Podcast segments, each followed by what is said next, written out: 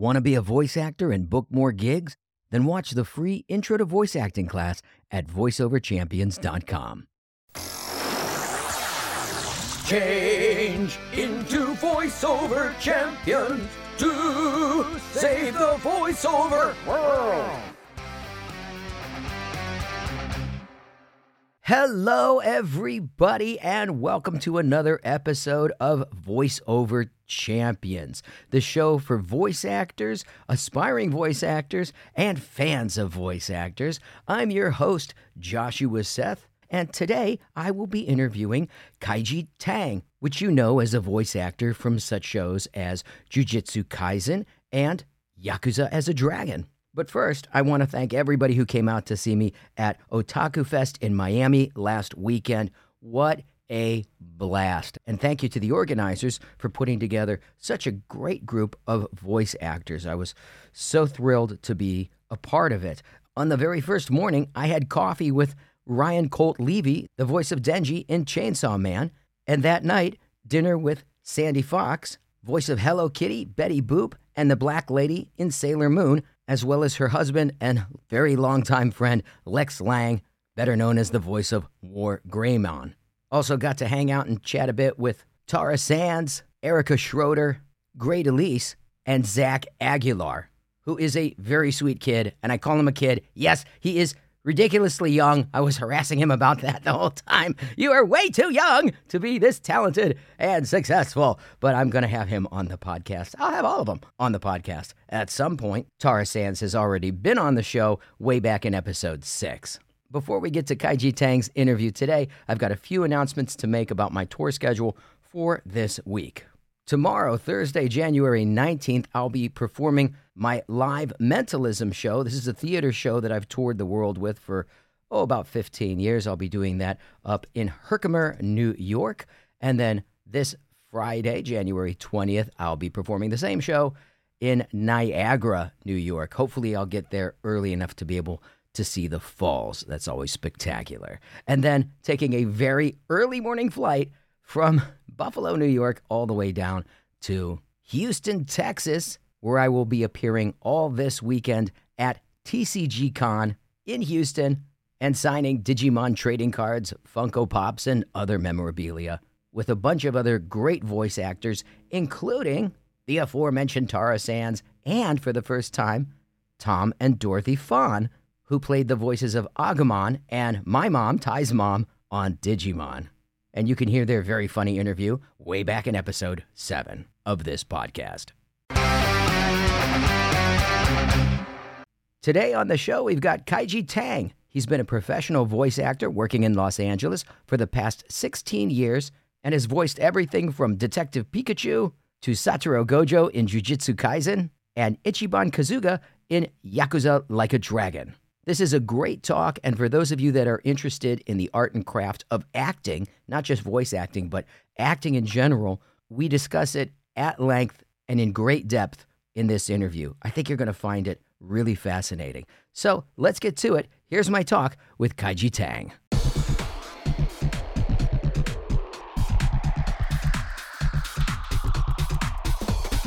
Who are your musical inspirations? My musical inspirations. You know, you know what's weird when when I first um because I was born in Shanghai, right? Um and when, yeah. when so I when let's let's start off there. You were born in Shanghai. So how old were you when you came here, and what inspired that move? I was four. Uh, so basically, it it was inspired for me because um my parents more or less had this grand plan to escape the people uh the, the cultural revolution by like becoming doctors and getting like more or less poached by American company, right? And they Uh-huh. did. They did. The plan Uh, worked. uh, the plan the plan worked uh absolutely uh but one of the bad parts was they had to go uh before they could take me so i i actually spent the first few years of my life um not knowing where my parents were but uh when i was What? four uh Who yeah took yeah i care know of you? uh my grandparents my grandparents um You weren't I- left to fend for yourself. Yeah in some alley just in Yeah. yeah, in Four's some a bit young for that. yeah, a little bit, a little young, a little young. But yeah, yeah. I um at four I came here um and um and basically when I came to the states, I I I wasn't really aware of too much music uh, in in my young age. And when I came to the states, uh, I figured out that you know uh my first, my very first musical thing I bought was like I think embarrassingly a cassette tape from the from the Beavis and Butthead show. Yeah, I, I, I, I mean, it was like it was like a, a, it was like a combination of songs that they had on the show at the time, and I Yeah. didn't. Can we do the voices? The Beavis and Okay. Butthead. Beavis, uh, yeah, yeah. Got to do the reference. I like that they brought the show back now. Um, you know, uh, but yeah, yeah. I uh, that was my first introduction to American music, and I thought Was all Beavis American and Butthead? We're con- Was counting that as music now. Oh, Yeah, I, I, that's. I counted it. I counted. It wasn't Beavis and Butthead singing. You know, it was just like the music and stuff that they had on their MTV show at the time. Oh, oh, I thought Well, it yeah, was- yeah. it was like the, Yeah. Beavis and Butthead mixtape. You know what I, I mean? got you. Yeah. Yeah, that was Back in the first- era of like the Jerky Boys having Yeah, yeah, these tapes and things. I got you. Yeah, I remember. I remember when I went to college, I had all my mixtapes, all my Mm. cassette tapes, and I like saved up my money and I bought a cassette player and I installed it myself in this like 1974 Super Beetle that I'd bought for like $800 or something, and uh, forgot to lock the doors. And the No. same night that I installed everything and put all my whole collection of mixtapes out there, it was stolen. No, And that's when I oh, yes, and that's when I began to learn to let go of the physical That's things. They're not important. That's true. Well, I'm sorry. I'm sorry that happened to you, and me. Uh, you- m- maybe that person who took it really needed it. You know. That's Maybe it right. was, That's uh, what we, we Yeah, must maybe it was life saving. You know. must think that way, not hold on to everything. Now, I- I- before we move off of your coming to America story, do you feel like you have abandonment issues? Like your parents were Oh, suddenly because of- gone at age of four. It's not like you can explain to a four year old how or why. Yeah, I um yeah, there was probably some a little bit of that. But but you know, my grandparents were so uh nice and like really sweet and like I had a really nice uh time and a childhood with them. So it wasn't it wasn't too bad, you know. Um Are they I still around?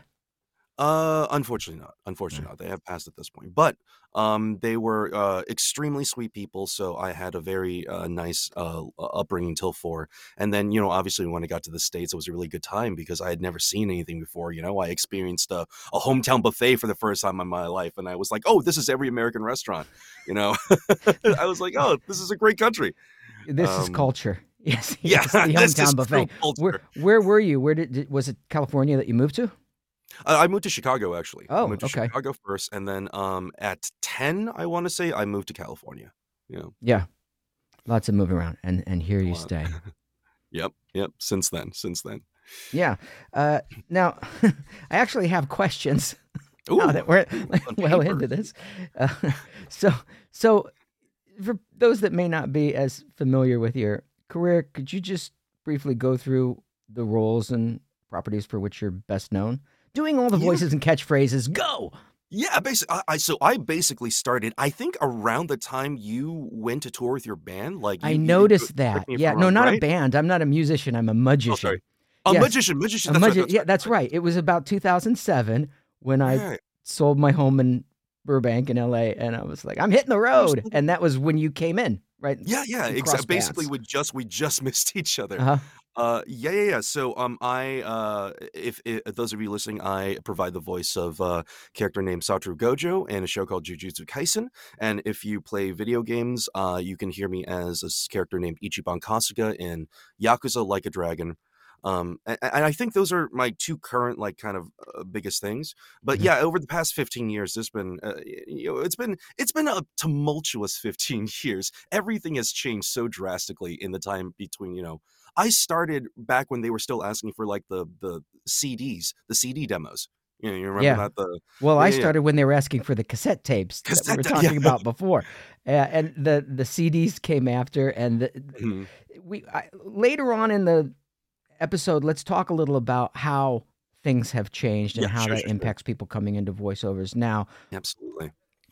you've got this fascinating story that spans continents and eventually you land in california and become a voice actor What is your origin story as it relates to that Oh, weird. Uh, so you know, like I, I came here, and um, it, it was very difficult to uh, relate to people at first because you know it's a whole different country, whole different culture, whole different language, and um, I were thought you, I were saw you already speaking english prior to coming here or did you sort of no, no, no, learn not even by not immersion even then Immersion, immersion was Yeah. where it was, and and with a good chunk of American television, I will say. Mhm. Um, I basically sat and watched like Teenage Mutant Ninja Turtles for the first year I was here, and I was like, "Oh, this is English, cool, cowabunga." Yeah, I've Um, met people that learned English by watching Friends in their Nah. country at shows like that when they were a little bit older. So Teenage Mutant Ninja Turtles, that makes sense. And did you think everybody said cowabunga and you started using Yeah, those kind I of phrases? absolutely did. Right. I 100% did. I remember Yeah, makes sense. to my parents. I was like, "Hey, cowabunga," and they're like, "What? What? What are you even talking about? Like, what? What is cows?" You know. Um, so that was an interesting transition. It was foreshadowing your future. Yeah, yeah. I I did though I did I will say I admit I did spend an embarrassing amount of time thinking the turtles were basically real people. Like these were turtles and they were on Yeah, I was a kid, you know. I was like, "Oh, cool. I want to be a turtle," you know. Sure. Uh, and it wasn't until a few years later I was like, "Oh, this is a job. This is someone someone's actually here like producing these voices." Yeah, it Um, was, so it's was not readily apparent when you're little. When what the heck is going kid. on? I remember my the first movie that I started, and I thought the studio's going to get behind me, and I'm going to be on the Tonight Show and stuff like that. And because I'm, you know, the main character. Actually, it was the first Digimon movie, the movie Oh, yeah, yeah, at- in yeah. 2000, 2001, right in Well, there. that was that was a really big deal when it came It out. It was though. huge, huge. It was on 3,600 screens, something like that. So I I, thought, well, I'm, you know, I'm the main character. Like, I'll be on everything. And the studio said, nope, we're not putting you out there because we don't want kids to know that real people are voicing the characters. It would break the illusion. Like, well, you did it for Robin Williams. You know, that was a different studio. So yeah, they wanted to put out the musicians from the soundtrack, like that sang Smash Mouth, that kind of thing. They didn't want any of the voice actors. Now, how things have changed though, because of social media, voice actors are like mini celebrities in their own right. We have I was gonna found our say, I- tribes. I imagine, I imagine if that event happened today, it, it might be a very different story. You might be on those shows. You might be on Conan right now. Oh, I don't Yeah. think I ever would have left LA or left voiceovers if things were as they are now. That's why I'm coming back now. That's why I am just now starting to voice act again because A, everything can be done remotely. So you don't have to live in Los Angeles or New York or any specific place. I can stay in my funky, artsy little beach town in Florida in, in a little booth in a corner of a spare bedroom and do it from here. And B, because there's a way to capitalize on the notoriety through social media, through conventions. None of this existed. There were conventions, but the Right. the the industry was not mature. There was like Right, San right. Diego Comic Con and You're a right. few big international ones. There weren't ones going on everywhere every weekend all at once. Like right. now, Yeah, yeah, it's you're it's totally different. So, but Yeah, back I- to you. Back to Yeah, you. How did you end up becoming a voice actor of all things? I know we keep throwing off the sorry about that. But Yeah. so so basically, okay, so I um uh it was I where did I leave off? Oh yeah, yeah. So it was kind of like hard to fit in, but then I discovered through watching TV and all this stuff, I was like, oh, there's a thing called theater. It teaches you how to basically um uh saw it at the time as a vehicle to fit in with people because I was like, oh, I can learn how to sort of like act, you know? Like these kids here, uh, everyone sort of has like a set kind of American thing going on. I don't know what that American thing is. Maybe if I take theater, I can sort of discover like the social aspect of how like American kids like treat each other. And that's how it started for me. It- it really started- interesting. So by it started as a vehicle to pretending, you can have a way in to Yeah. the society and the culture, but it's all make believe. Yeah, it's all make believe, and then you know I I spent a lot of years in theater. I fell in love with it. I, I, I acting was just the most interesting thing to me, and I continued that all throughout high school. Uh, when I hit college, I, I, I majored in in theater, um, and then I, I think just a couple years into college, I was like, you know what, this is it. This is the rest of my life. I Wow. uh, Any right after- particular school of, of acting style? Um, so acting? I went to yeah, yeah, I went to uh, UC Riverside, and um, you know, I, I learned all the classic stuff. You know, the, all your Meisner, the Stanislavski stuff. Mhm. I'm I, I used to really make fun of method acting, but like I've come to this point in my life where I have to accept that some of it is really useful. You know what I mean? Like um, yeah, like I was I used to be that guy where I was like, hey, why don't you just act? Why don't you just use your imagination? Right. like, that's the that's the quote from Laurence Olivier to yeah, Dustin Hoffman on the Yeah. set of Marathon Man. How do I remember that? Because because for those of you that are uh, a little younger and might not know that movie, um, Dustin Hoffman he had to be like really uh, frantic and out of breath. And so he was running around the block and running around the block to get ready for the scene. And Olivier say, uh, "My good man, why don't you just try acting?" Yes, I love But- that story. I I'm more of the method school. I mean, I went to NYU and I studied. I started in theater. I'm still in theater. Emotional recall is so useful. It's so That's so, the so thing. It, that is what the method, the Stanislavski method, is based upon: is using your experiences and the emotions that you have as a human being in the service of the character in the scene in which you are portraying. It gets a bad reputation because people think, oh, it means that if you're playing a scene where you're getting beat up, that you need to get beat up in real life so you can have the experience. No, Right, no, no. you just relate an experience that is similar or creates a similar emotional effect in you, I- and you use I've it in the service of the scene. I've always found the method really, really, really interesting. Even even back when I was like kind of making fun of it, it's it's it, the method seems to be far more useful to people who have a larger lived life experience. Like yes, people people who travel, people who have have gone through things in their lives, people who have harvested The- these very human experiences. I- That method is so much more useful to those folks. You know what I mean? am just smiling inside because that's exactly it. And when I left LA to go on tour, that is what I felt. I felt like, Mm. Okay, I've I've reached a certain level of success in my performing career, but I haven't lived a life yet. And if you Mm. don't live a life and have real experiences that go beyond your comfort zone, the people and places that you grew up and things that you are familiar with, then you have a very limited pool of emotions from which to draw and i wanted to push myself and that's that's a big part of the reason why i left la and went on tour was was to have a life from which to draw to bring back into the art hmm hmm Yeah, yeah, yeah, Uh, yeah. Agreed. I, I think any any good actor worth their salt will spend l- at least a good fair portion of their life traveling, meeting new people, harvesting these life experiences. Because you're right, this resource pool that the method draws from, it remains very small until you go and actually experience life. you mentioned meisner method as well which also gets a bad rap because people think it's just staring and blinking and oh you blinked so i'm blinking but it's actually great for relationships for helping you empathize with and and feel what it's like to be the other person in the scene but also in your life.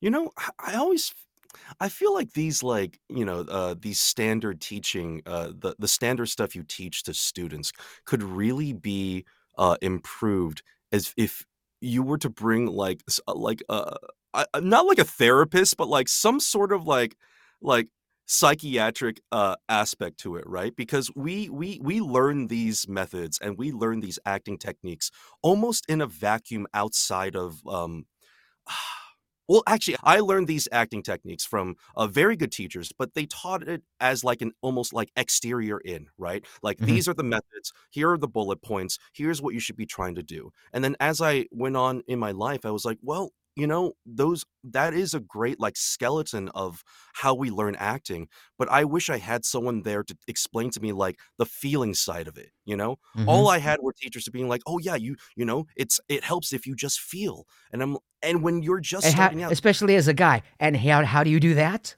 yeah exactly exactly you're like Yeah. when you're learning it you're like what does that mean Right. you know Yeah. and you, Well, you're uh, left as an actor to figure out yourself a lot of these things that we're talking about are beneficial to actors, but really to anyone who wants to be human or a better True. version of themselves. true.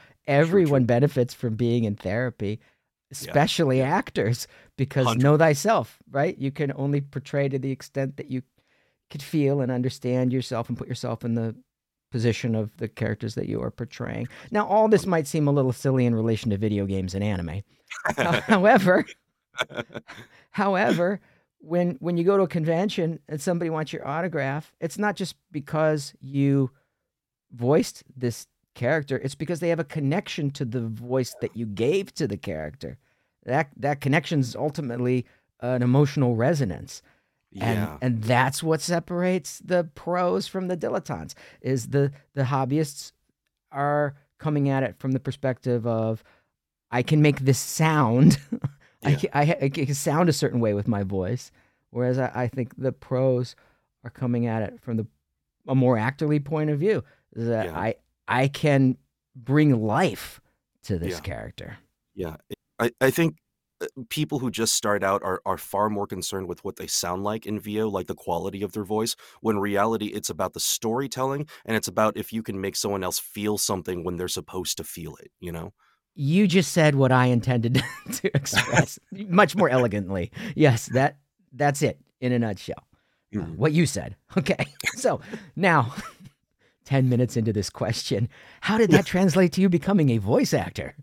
Um, so uh, what happened was I had told myself "Oh, after college I'm going to get my hands on whatever acting I can get my hands on in Los Angeles. I'm just going to go. I'm going to go. I'm going to move, and I'm going to start acting. I don't care if it's movies. I don't care if it's um, television. I don't care if it's commercials. I just want to experience the gamut of what performing. I want is. to work. yeah, I want to yeah. work. I want to be involved with these this acting thing. So I, I came here. I did a couple of movies. I met Robert Englund on a set of a, a movie called Zombie Strippers, which was like the first thing I ever did, which was amazing.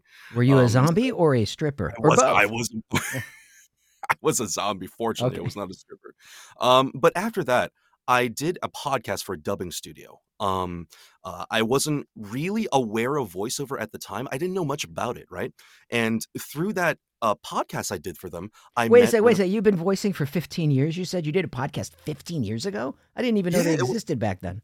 it was it was like the very beginning so you know what i mean it was like the the alpha versions of the podcasts um and when that project finished uh the director from that podcast or the person in charge of it uh who had worked for the dubbing studio was like hey uh, why don't you come in and read for a couple of our shows um we we kind of like the sound of your voice uh, just give it a shot let's see what happens um that was a show called the melancholy of haruhi suzumiya and that was the very first thing I did, and it just sort of like it just sort of snowballed after that. Four years down the line, I was like, maybe I should get a demo.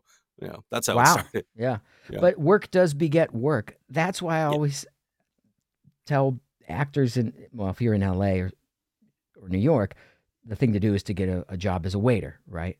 Because you got to Yeah. make a living while you're trying to figure things out. For me, it was like seven years till I really hit it as a voice actor. That's how I got really good in magic was because that's what I was doing as a living. But my point is, I always tell Mm. them, don't get a job as a waiter if you can help it.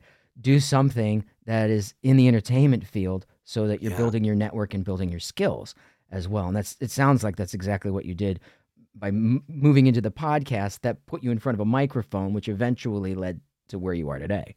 Yeah, that's not to say I didn't have to make some Cuban sandwiches for for a few years. You know, like I absolutely did. I you did do what that. you got. You do what you got to do. But if you could find a way to do that while you're building your connections and your network and your knowledge of the area in which you want to work, it's so much better. Absolutely, hundred percent. Now, you were saying earlier that since you began 15, 16 years ago until now, that there have been so many changes in the industry. Can you elaborate on that a little? Yeah, I mean, when when you had left and I had come in, we were still working off of like the paper scripts, you know, all Mhm. that stuff. Um, and then that very uh, not rapidly, but very readily uh, be became iPads, and suddenly like you didn't even need the iPad.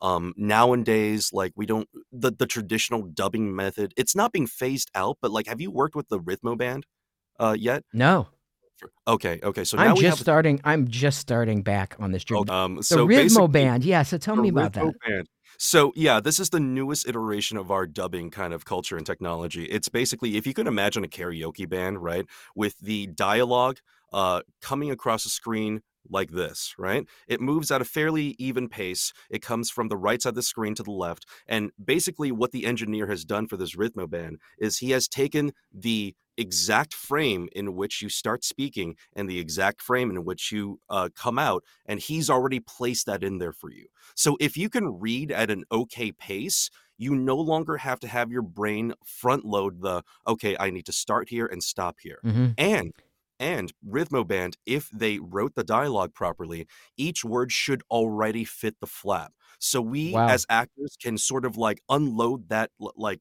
stuff from our brain and just sort of concentrate more on the performance. Yeah, and you can keep why- your eyes in the same location, which Mhm. helps you free yourself up to focus on the acting and, and not remembering what you just looked at on the script versus what you're seeing Exactly. in the Exactly. scene. Yeah, that's great. Now I will say, I will say, uh, really quick though, it's it's it's a bit of a, it's kind of tearing the community apart a little bit, the Rhythmo band, because half of us really love it for the reason I said, but half, but some of us we we don't like some people brains work differently. Some people don't like reading moving words. And if you don't like reading moving words, it's actually significantly harder to use than traditional dubbing. So it just depends on how your brain works. Well, they give those people an option so you could have a script on uh, one side and the scene on the other, on the, each side of the monitor? In my experience, if you reach out to them in, uh, beforehand, if you know that there's a rhythmo band happening and you're not good with it, I think they will still, uh, because everyone's still equipped to do traditional dubbing. Um, so they will go back and do it for you. I think. My advice would be to adapt, though, because every time there has been an advancement in technology, there are always people that want to go back to the old way, and eventually the old way disappears. When I started dubbing, there were no three beeps.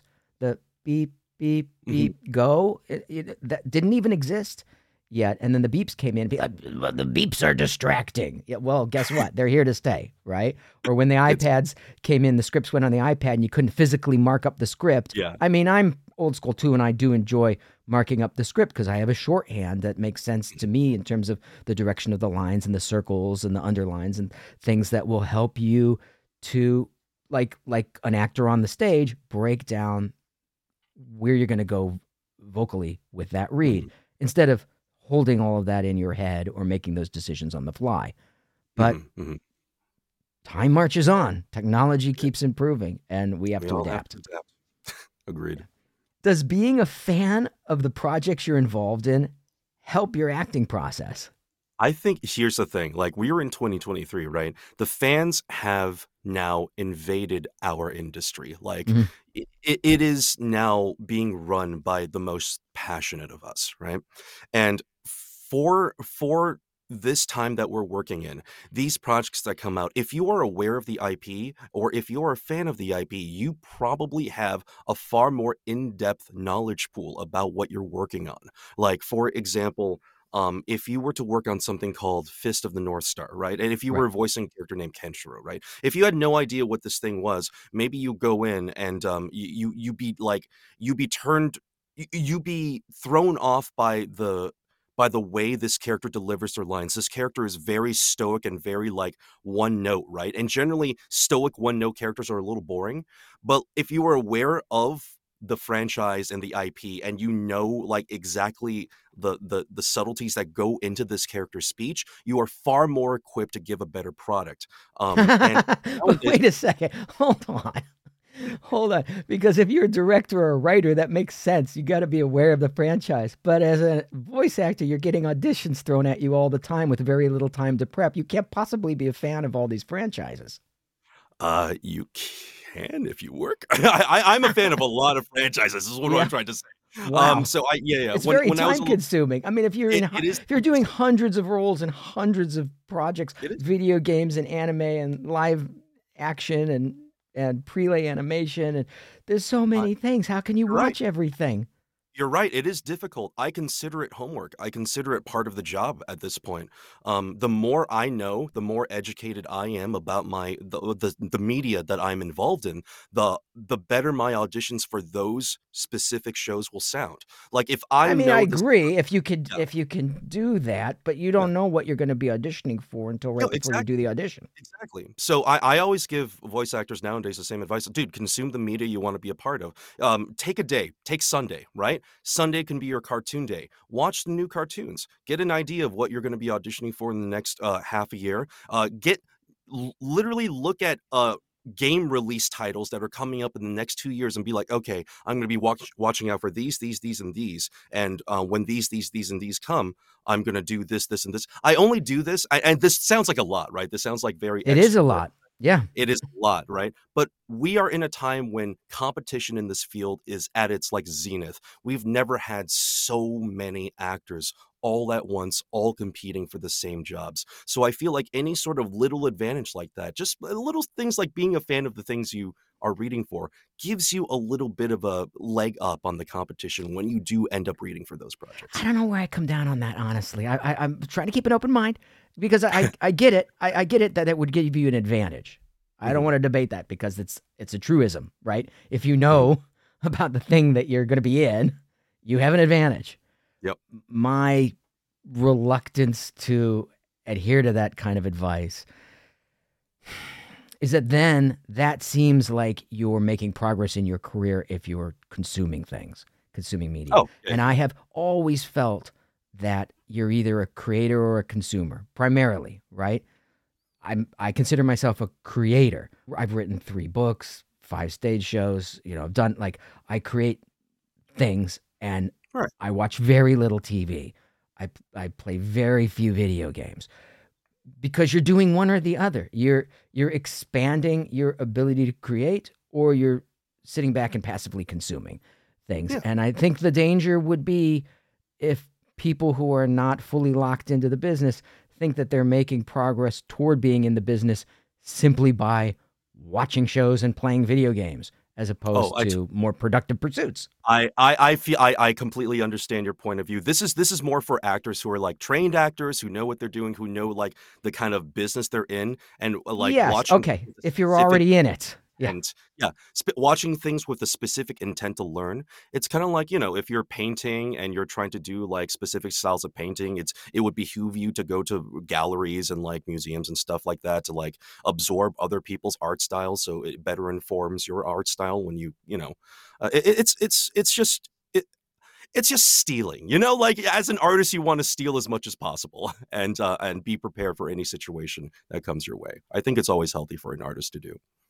I remember before I started getting booked as a voice actor, but had an agent and was auditioning and intending to do this, I would watch the Saturday morning cartoons because that's when they were on, and I'd tape everything with a VHS tape so that I Mm. could pause on the credits at the end so I could see who was doing what because that was the only Mm. way to find out because there was no IMDb or anything, Right. and I would keep notes on all of it and I'd try to connect the dots between casting directors and talent and studios and who's repped where and all that sort of thing. So yeah, I get it what what you're saying. I just think one should limit the hours that are spent in such pursuits before that consumes you and becomes what your life is Right. about because then Right, you're right. a fan which is fine but then you're not a- then you're not a voice actor then you're a No, fan I agree. I agree. Uh, acting training for comes first, and then I, I consume the media that you want to with a purpose. all righty then next Woo. what is the relationship between voicing an anime and the world of cons Yeah, it's it's uh interconnected at this point. Like I like you s- like we talked about a little bit before the the the culture and the relationship between conventions and what we do has become almost this weird like symbiotic thing. Um before the pandemic, uh the the culture I think for conventions was just very very different. Nowadays, nowadays um b- before okay, really quick, I'm going to bring it back and then bring it forward when we did anime back in the day, um, years and years and years ago, it was much harder, much, much, much harder. Not that, not to say it's not hard now, but it was harder back in the day to make a full living off of it, right?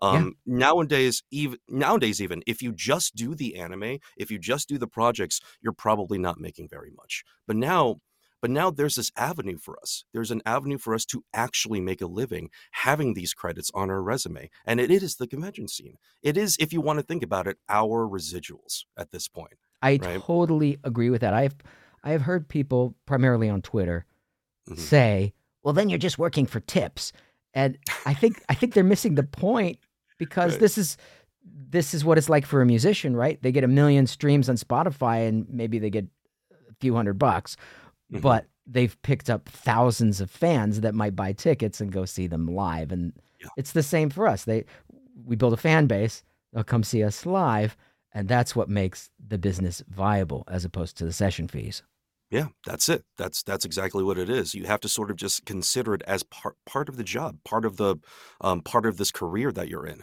And yeah, a lot of a lot of folks, you're right. People online kind of see it as like a like what is it like a like a like a frosting or like a like a spice you put on like your your stuff. Like it, they they consider it optional, right? Where it's like nowadays, 2023. I don't know. Like it, it should be it should be something you incorporate. Into I think it's part of your job the way an on-camera actor promotes the project that they just finished by doing the talk show circuit and giving interviews. It's it's part of the job. And for me, hmm. it's what makes this career path viable again. Yeah, yeah, yeah. So now yeah. that's uh, not going to be the case for everybody. It's a competitive industry, just like with every other area. But if you can do it, it's it's it's good for you. It's good for the fans to make that Yep. connection, and it's good for the project that you just worked on because it creates more promotional opportunities. It's win-win-win for everybody. Absolutely. And if you're one of those um lucky actors who has like the Funko Pops of the characters you voice, you're really in a good place. Yeah, I, mean? I know you've got put- right? I, they're sold out. I can't get them anymore. So I have to. I'm sure people, I'm sure people bring them to you. yes, I have to wait till they bring them to me. But I know people that that order crates of their own Funko Pops to bring to the conventions. I'm like, the- mine are sixty dollars or more just to get it unsigned now. But I used to think that Funko Pops were like Beanie Babies and a bad Right. investment. Now I'm not so sure because I have seen them get sold and signed and resold, and then some of these go for hundreds or thousands of dollars, and people are buying them. So there is a market, and they are making them limited edition, and Yeah. Like it's a whole cottage industry that's grown up Yeah. around this just in the last few years. Yeah, yeah, yeah, yeah. Collector culture has um drastically uh boomed over not over the pandemic, but after like things started to settle, you could really tell there was like this like this desire, you know, to to restart this collecting process when people are What do you think that's about? What? Why do you think that uh, people want that so much? So many I people. think, I think specifically within context after 2020, there was a global period of misery and isolation and loneliness and kind of like despair, right? And now that we're slowly coming out of it, people are doubling down on the things that give them serotonin. They're doubling down on their passions. They're doubling down on their collecting and their and their um you know hobbies.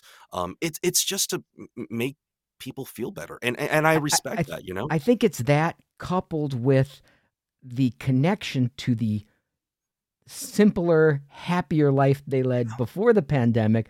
So there's this nostalgic connection that Yeah. that reminds them of of how their life used to be like when they were kids or or when things were more happy and simple and free, you know. Yeah. Prior to this collective trauma that we all just went through. Absolutely, absolutely. And now it's time for the lightning round. Ah, New Oh, sound effect on the lightning round there. I like that. Is there a role you've always wanted to voice? Chucky from Child's Play, one hundred. Who's your favorite voice actor? oh? Uh, uh, Jamieson Price, Who's your second favorite voice actor? Johnny Bosch. Who's a voice actor you'd love to work with? Oh man, um, uh, Brad Dourif, the, the the voice of Chucky. What's a project you would love to work on? Project I would love to work on aside from Child's Play. Uh, let's see. I would uh, love to work on more Digimon stuff. To be honest. Yeah, that's right. You were in uh, Digimon Last Evolution Kizuna. Yeah, we, yeah, that was the one project we should. The that was one project we worked on together. Yeah, yeah. that was the first thing I ever recorded. Uh, uh, it, during the pandemic, first thing ever. Now, let's talk tech. Tell us about your voiceover booth. All right. Well, right now I am recording a seven x seven whisper room. Actually, I'm using a uh, Neumann TLM 103. Uh, let's see, a Warm Audio WA12 MK2. Hold on, wait. I'm going to stop the silly music. I got the same mic, uh, but that warm audio, Mhm. I've heard of that. Have you had that like a really long time? You're the first person have- I've interviewed that uses it. I have been using this. I want to say for the past um, three years. Uh, I upgraded from. I don't even remember what my last one was, but it's a very good fit for the Neumann in my experience. Gives it. I don't know the the the stuff I used before. Like I had a Scarlett, right, Mhm. and it was fine, right. But the warm audio, there's something about this specific preamp and the Neumann. It, it's just um, it's a little more harmonious together. It gives it an even better uh bottom bass, so it really like draws out the nice kind of warm sound in your Mhm. voice. I've noticed I that I, recommend sw- I switched to the SSL2 on Yeah. Recommendation, actually. And it is very crisp, but it loses that lower end a little bit. Yeah, the lower end I really enjoy. So the warm audio uh, it really kind of supplements that. It's it's nice. What kind of a booth are you using? Uh, it's a seven by seven uh, whisper room. So it's An um, actual whisper room. an actual whisper school. room. Yeah, yeah, yeah. yeah. And what's your DAW software for your auditions?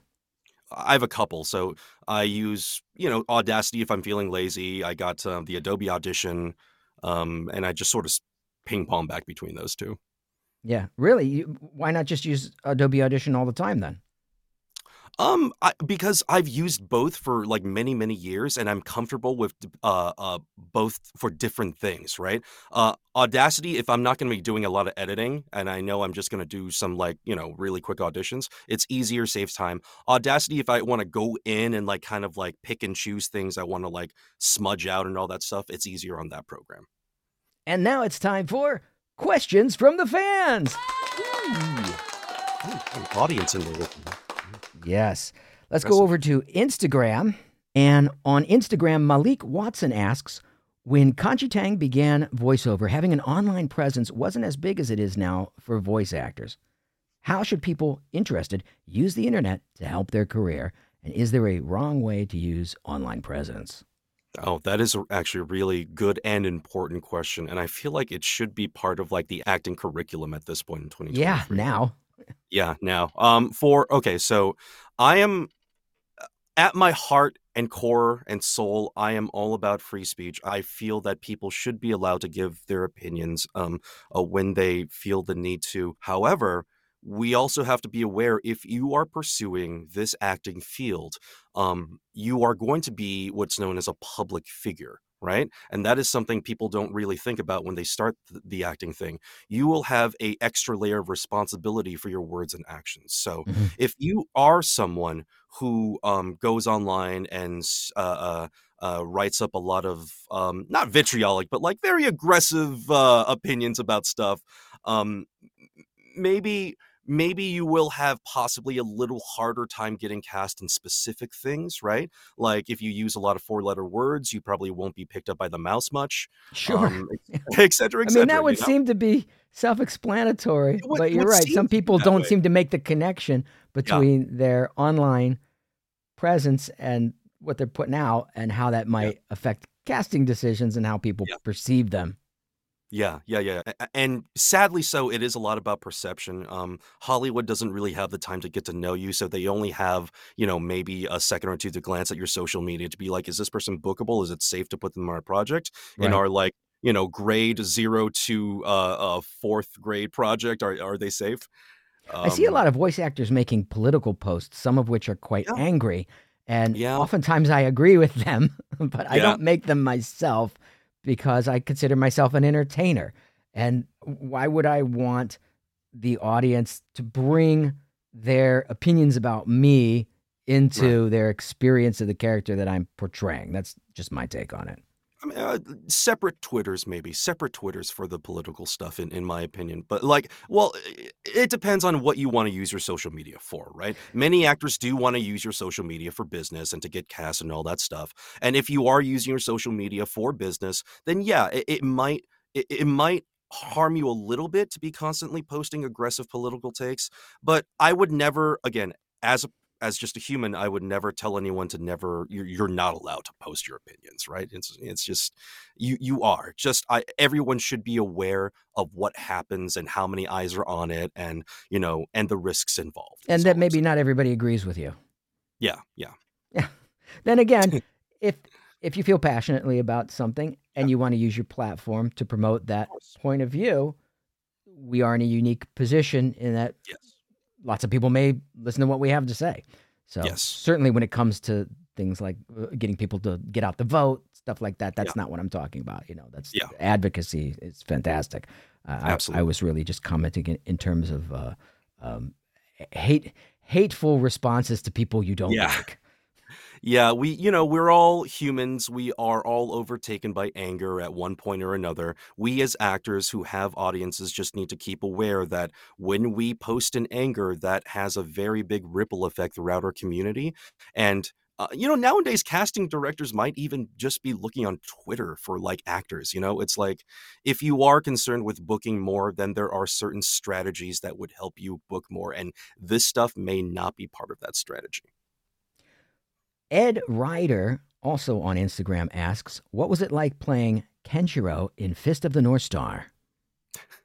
That's funny. We were just talking about that. Um, s- yeah, it was it was uh, probably one of the funnest things I've ever done. That was one of those jobs where I walked in, and I looked at the character, and I'm like, oh, that's Kenshiro from Fist of North Star, and they're like, how did you know? I'm like, oh, hmm, I watch stuff. Um, it, it- to be able to step into a legacy character is always great. I would argue for you, Tai is now is a legacy character. He counts, right?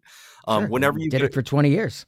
Yeah, absolutely. Yeah. Complete and solid legacy character. Whenever you get to step into shoes of a legacy character, there is there is like a little layer of pressure. Not for you because you started out, but like if anyone else in If the you're future coming comes- into somebody else's, yeah.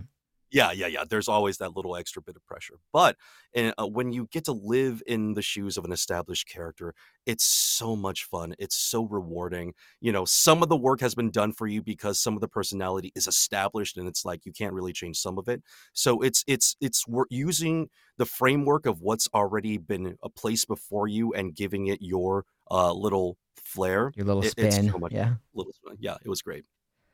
Moving over to Twitter, Ricky asks, "What was it like to do singing in Yazuka Like a Dragon?" All right, so Yakuza Like a Dragon has a karaoke minigame, right? So it gives you the experience of going to karaoke with your friends. Um, and a lot of the characters in Yakuza, uh, the the seiyus in the Japanese version have outstanding singing voices. So these characters are sounding like crisp, like melodic, beautiful. And then in the English version, we have a lot of extremely good singers. We have like Greg Chun, who's like a m- melodical genius. He, he he can like he can improv music on his on his instruments. Just he'll write you an entire song in like five minutes. He's he's an incredible uh, performer in that way. So I thought like you know like if we are really giving this experience of like being at karaoke with your friends, I think I should have my character sing in a way where your friends would probably sing a little less perfect, a little more like your buddy on a Saturday night after a few drinks, right? So that was how so it I was a choice not to sing as well as you could. I, I a I thought brave more choice to make as I an think, actor. I think it would be a little more interesting Mm-hmm. Uh, because, like, when you go to karaoke with your friends, right? Are they always like perfect? Are they always? no, but that's pitch? my objective when I do. I take karaoke seriously. Oh, do you? And- You're like, oh yeah. like- my objective when I go to karaoke is to crush it so hard that no one can follow me, and then just to drop the mic and just walk out.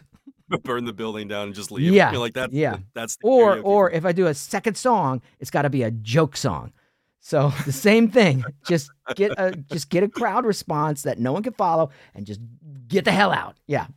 I, take see, I take my karaoke seriously. Is there still that karaoke place in Burbank? It's like right on the corner, right across from NBC. That was the first time I ever saw That's karaoke. still there. It's still there. Yeah, and I went in there, and I, I didn't know anything about it. This is years ago, and the because it's L.A., the singers were so good. It was so intimidating that I didn't even want to try. That's my objective now: is to be so intimidating You were that formed the people that, very shouldn't be singing experience. never get up. Yeah. Let's see. Krista Russell asks, "How did you become a poke bro?"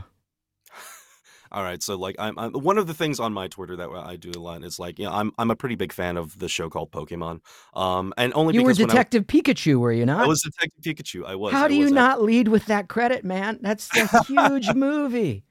My kids Well, I watched mean, I 50 wasn't- times. I wasn't Ryan Reynolds Detective Pikachu. I was the 3DS Detective Pikachu. You know. Um, oh. Yeah, yeah, yeah. Okay, well, we could just edit this out then. Wait, so you were like, Detective Pikachu, but not in the movie? yeah, I was the first Detective Pikachu. Yeah, Ryan you were Reynolds. the had- original Detective I Pikachu. was. I was. Yeah. Ryan well, Reynolds then you can lay claim to that. I yes. that's, that's all good.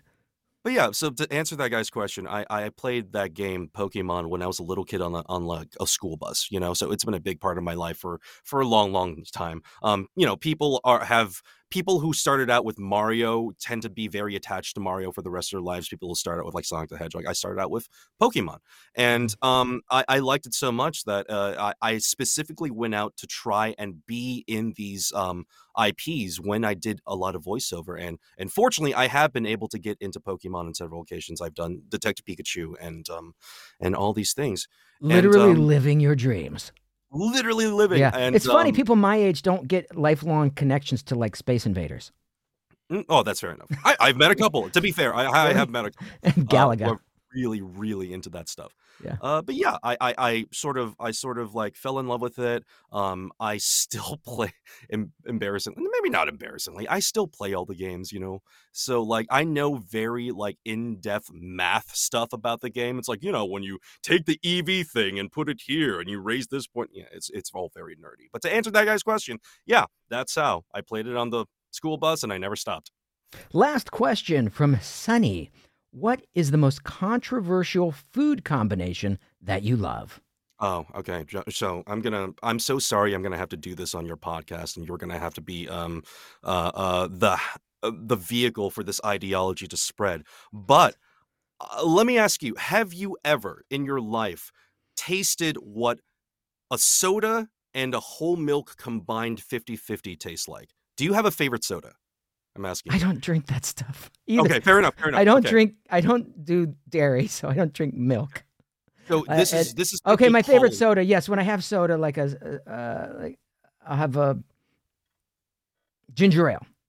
Okay, ginger ale. Perfect, perfect. Now, next time I'm gonna I'm gonna challenge you to do this. I'm gonna challenge you to take a ginger ale and a and whole milk, all right?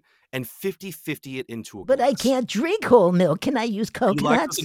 Coconut milk? I'm very intolerant of the Oh, lactose. Yeah, yeah. yeah. It's maybe maybe a sip. Because. I'm a Jew, is- and it's that is- part of the culture. can't digest anything. It's true. That that is my most controversial take. I What? think This is you, um, you're you're saying this seriously that you will combine 50-50 milk and soda and then drink that and not having lost a bet just on you purpose. have to you have to understand when I was a little kid, I fell in love with Coke floats, but I was poor, right? So they were expensive. And as a kid, what do you do? You Made take a them. Coke, you take a Coke, you take some milk, you pour it into a glass, right? And that's where Coke milk came from. You, you know, there's Um, this old show called Laverne and Shirley, and I'm pretty sure that they drank that combination they on that show. Oh, Yeah, you I'm might sure- want to look that up. I feel justified. Laverne, as I recall.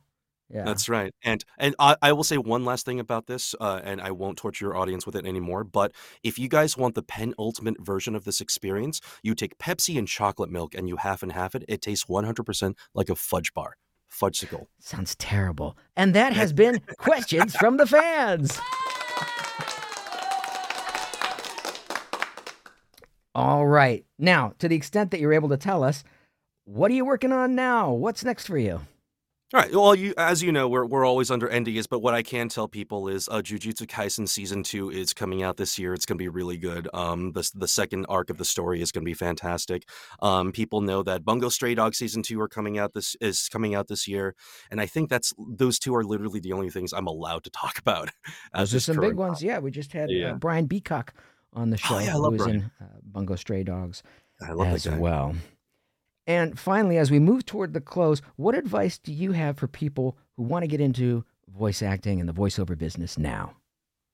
Um, you know, I I- it's it's never it's never bad uh to take theater. Um, I, I'm of the opinion if you take some theater and if you get some plays under your belt, it, it really does develop a lot of tools that we use in voiceover.